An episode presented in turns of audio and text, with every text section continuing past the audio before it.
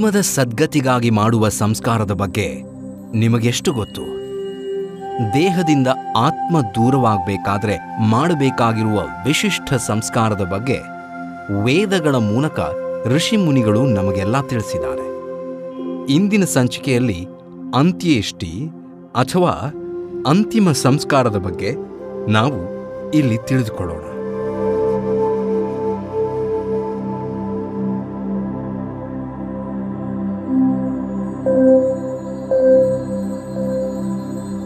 ನಮಸ್ಕಾರ ಕೇಳುಗರೆ. ನಾನು ನಿಮ್ಮ ಬಡಕಿಲಾ ಪ್ರದೀಪ್. ರಿಲ್ಯಾಕ್ಸ್ ವಿತ್ ಬಡಕಿಲಾ ಪ್ರದೀಪ್ ಅನ್ನೋ ಈ ಶೋ ತುಂಬ ನೀವು ರಿಲ್ಯಾಕ್ಸ್ ಆಗ್ತಾ ಒಂದಷ್ಟು ಹೊತ್ತು ಹಾಯಾಗಿ ಕಳೆಯಿರಿ ಅನ್ನೋದೇ ನಮ್ಮ ಉದ್ದೇಶ. ಜೊತೆಗೊಂದಿಷ್ಟು ಸಂಸ್ಕೃತಿ, ಮಾಹಿತಿ, ಅವಲೋಕನ, ಚಿಂತನ ನಡೆಸೋಣ. ಹಾಗಿದ್ರೆ ಶುರು ಮಾಡೋಣ. ಇಂದಿನ ಸಂಚಿಕೆನ.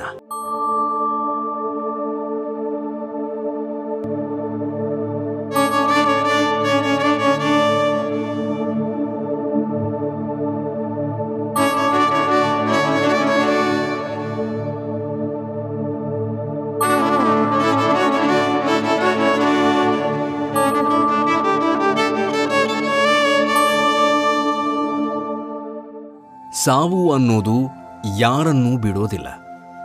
ಇದನ್ನು ಎಷ್ಟು ಚೆನ್ನಾಗಿ ಕಿಸಾ ಗೌತಮಿಗೆ ವ್ಯಾಖ್ಯಾನಿಸ್ತಾರೆ.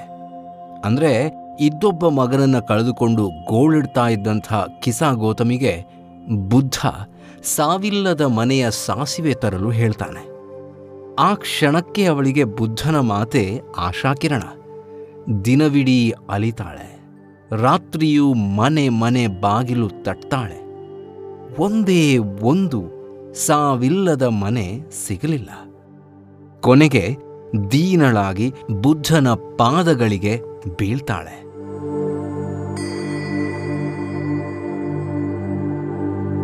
ಸಾವಿಲ್ಲದ ಮನೆ ಇಲ್ಲ ಅಂತ ಗೊತ್ತಾಗಬೇಕಾದ್ರೆ ಅವಳಿಗೆ ಅಷ್ಟು ಸಮಯ ಬೇಕಿತ್ತು. ಹಾಗೆ ತಿಳಿದ ಮೇಲೆ ಆಕೆಗೆ ಬದುಕಿನ ಬಗ್ಗೆ ಯಾವ ಮೋಹವೂ ಉಳಿಲಿಲ್ಲ. ಅದಕ್ಕೆ ಸನ್ಯಾಸ ಸಂಸ್ಕಾರವನ್ನು ಹದಿನೈದನೇ ಸಂಸ್ಕಾರವನ್ನಾಗಿ ಹೇಳಲಾಗಿದೆ. ಯಾಕಂದರೆ ಸನ್ಯಾಸವನ್ನು ಸ್ವೀಕರಿಸೋದಕ್ಕೆ ಜೀವನದ ವ್ಯಾಮೋಹವನ್ನೇ ಬಿಡಬೇಕಾಗತ್ತೆ. ಅದು ಜೀವನದ ಅಂತಿಮ ಘಟ್ಟವಾಗಿರುತ್ತೆ.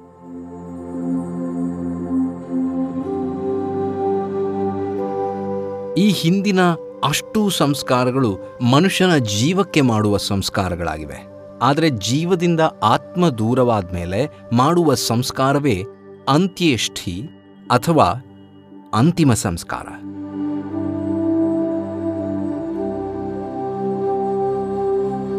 ಮೃತ್ಯುವಿಗೆ ನಾವೆಲ್ಲರೂ ವಶವಾಗಲೇಬೇಕು.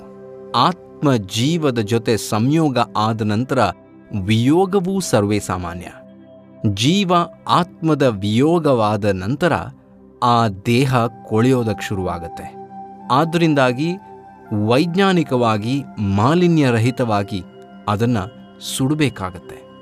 ಆದ್ದರಿಂದ ಔಷಧೀಯ ಗಿಡಮೂಲಿಕೆ ಹಾಗೂ ತುಪ್ಪದಲ್ಲಿ ಅದನ್ನು ಸುಟ್ಟು ಬೂದಿ ಮಾಡಬೇಕಾಗತ್ತೆ. ಅದನ್ನು ಸಂಸ್ಕಾರಯುತವಾಗಿ ಮಾಡುವ ವಿಧಾನವೇ ಅಂತಿಮ ಸಂಸ್ಕಾರ.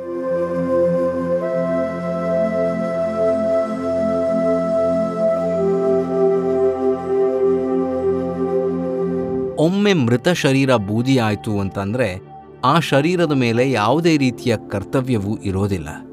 ಆದರೆ ಆತ್ಮದ ಪಯಣದ ಬಗ್ಗೆ ವಿಶೇಷ ಚಿಂತನೆಯನ್ನು ನಾವೆಲ್ಲರೂ ಕೇಳಿರ್ತೀವಿ. ಜನ್ಮಾಂತರಗಳ ಪ್ರಯಾಣದಲ್ಲಿ ಇದು ಒಂದು ಜನ್ಮವಾಗಿರುತ್ತೆ.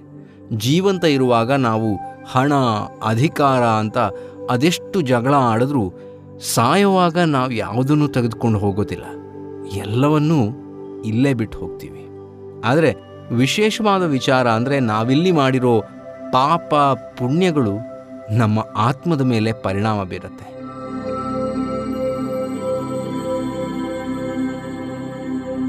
ಸತ್ಕರ್ಮಗಳಿಗೆ ಸತ್ಫಲ, ಹಾಗೆ ದುಷ್ಕರ್ಮಗಳಿಗೆ ದುಷ್ಫಲ ಸಿಗ್ತಾ ಹೋಗುತ್ತೆ.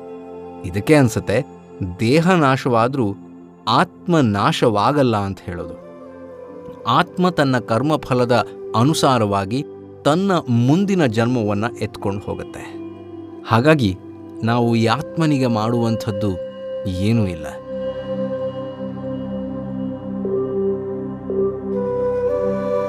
ಪಿತೃಯಜ್ಞದ ಬಗ್ಗೆ ನಾವು ಈಗಾಗಲೇ ಉಪನಯನ ಸಂಸ್ಕಾರದ ಪಿತೃಋಣದ ಬಗ್ಗೆ ತುಂಬ ಡೀಟೇಲ್ಡ್ ಆಗಿ ತಿಳಿದುಕೊಂಡಿದ್ದೀವಿ. ನಮ್ಮಲ್ಲಿ ಒಂದು ತಪ್ಪು ಯೋಚನೆ ಇದೆ. ಪಿತೃಯಜ್ಞ ಅಂದರೆ ನಾವು ಪ್ರತಿ ವರ್ಷವೂ ನಮ್ಮ ಪಿತೃಗಳಿಗೆ ಬಿಡುವ ತರ್ಪಣ. ಅಥವಾ ಶ್ರಾದ್ದ ಅದು ಅಂತ. ಇದು ಕರ್ಮಾನುಸಾರವಾದ ಪ್ರಾಪ್ತಿ. ಈ ಪಿತೃಕಾರ್ಯಗಳಿಗೆ ಶರೀರದಿಂದ ಬೇರ್ಪಟ್ಟ ಆತ್ಮ ಪಡೆಯೋದಕ್ಕೆ ಸಾಧ್ಯ ಇಲ್ಲ. ಆತ್ಮ ಮನುಷ್ಯ ಜನ್ಮದಲ್ಲಿ ಯಾವ ಕರ್ಮಗಳನ್ನು ಮಾಡಿರತ್ತೋ ಅದರ ಫಲಾಫಲವನ್ನು ಮಾತ್ರ ತೆಗೆದುಕೊಂಡು ಹೋಗೋದಕ್ಕೆ ಸಾಧ್ಯ.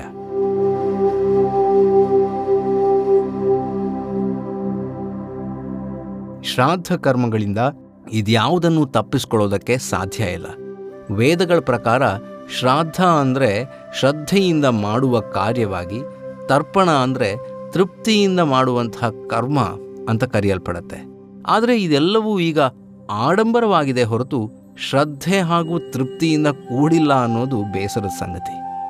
ಆದ್ದರಿಂದಾನೇ ಮೃತರಿಗೆ ಸದ್ಗತಿಯನ್ನು ಸಂಪೂರ್ಣವಾಗಿ ಸಲ್ಲಿಸೋದಕ್ಕೆ ಸಾಧ್ಯವಾಗೋದಿಲ್ಲ.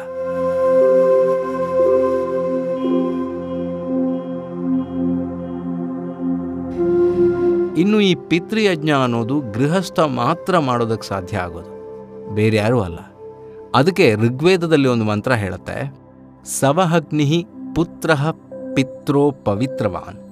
ಪುನಾತಿಧೀರೋ ಭುವನಾನಿ ಮಾಯಯ ಅಂತ. ಅಂದರೆ ತಂದೆ ತಾಯಿಯನ್ನ ಸೇವೆಗಳಿಂದ ಎತ್ತಿ ಹಿಡಿಯುವವನೇ ನಿಜವಾದ ಮಗ. ತನ್ನ ಪವಿತ್ರವಾದ ಶಕ್ತಿಯಿಂದ ಲೋಕಗಳನ್ನು ಕೂಡ ಪವಿತ್ರನಾಗಿಸ್ತಾನೆ ಅಂತ.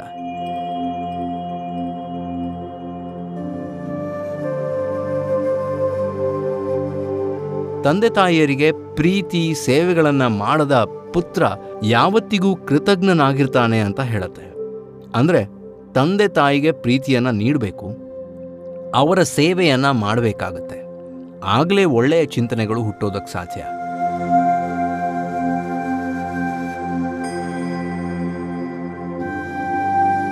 ಪಿತೃಗಳನ್ನು ತೃಪ್ತರಾಗಿಟ್ಕೊಳ್ಳೋದೇ ನಿಜವಾದ ಪಿತೃಯಜ್ಞ.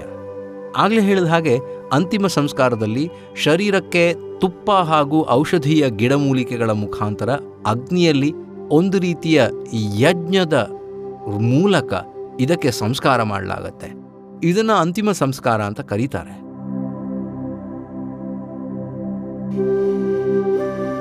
ಶರೀರ ಬೂದಿಯಾಗತ್ತೆ ಆತ್ಮ ತನ್ನ ಮುಂದಿನ ಕರ್ಮವನ್ನು ಅರಸ್ಕೊಂಡು ಹೋಗುತ್ತೆ. ಆದರೆ ಇಲ್ಲಿ ನಮ್ಮ ಕರ್ತವ್ಯ ಏನಾಗಿರುತ್ತೆ ಅಂದರೆ ಬಿಟ್ಟು ಹೋದ ಆ ವ್ಯಕ್ತಿ ಆರಂಭಿಸಿದ ಸತ್ಕರ್ಮಗಳನ್ನು ಮುಂದುವರಿಸ್ಕೊಂಡು ಹೋಗೋದು. ಆವಾಗಲೇ ಅಂತಿಮ ಸಂಸ್ಕಾರಕ್ಕೆ ನಿಜವಾದ ಅರ್ಥ ಸಿಗೋದು ಅಂತ ಹೇಳ್ತಾ ಇಂದಿನ ಸಂಚಿಕೆಯನ್ನು ಮುಗಿಸ್ತಾ ಇದ್ದೀನಿ.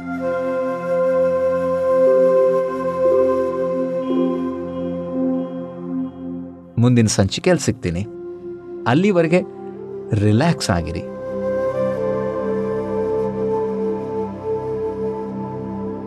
ನೆಮ್ಮದಿಯ ಜೀವನಕ್ಕೆ ನಿರುಮ್ಮಳ ಬದುಕಿಗೆ ಬೇಕಿರೋದು ಒಂದಷ್ಟು ಆರಾಮದ ಕ್ಷಣಗಳು.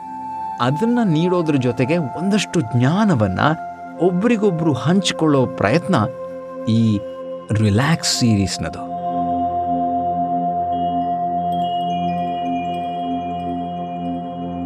ನಿಮ್ಮನ್ನ ಮುಂದಿನ ಸಂಚಿಕೆಯಲ್ಲಿ ಭೇಟಿ ಮಾಡ್ತೀನಿ.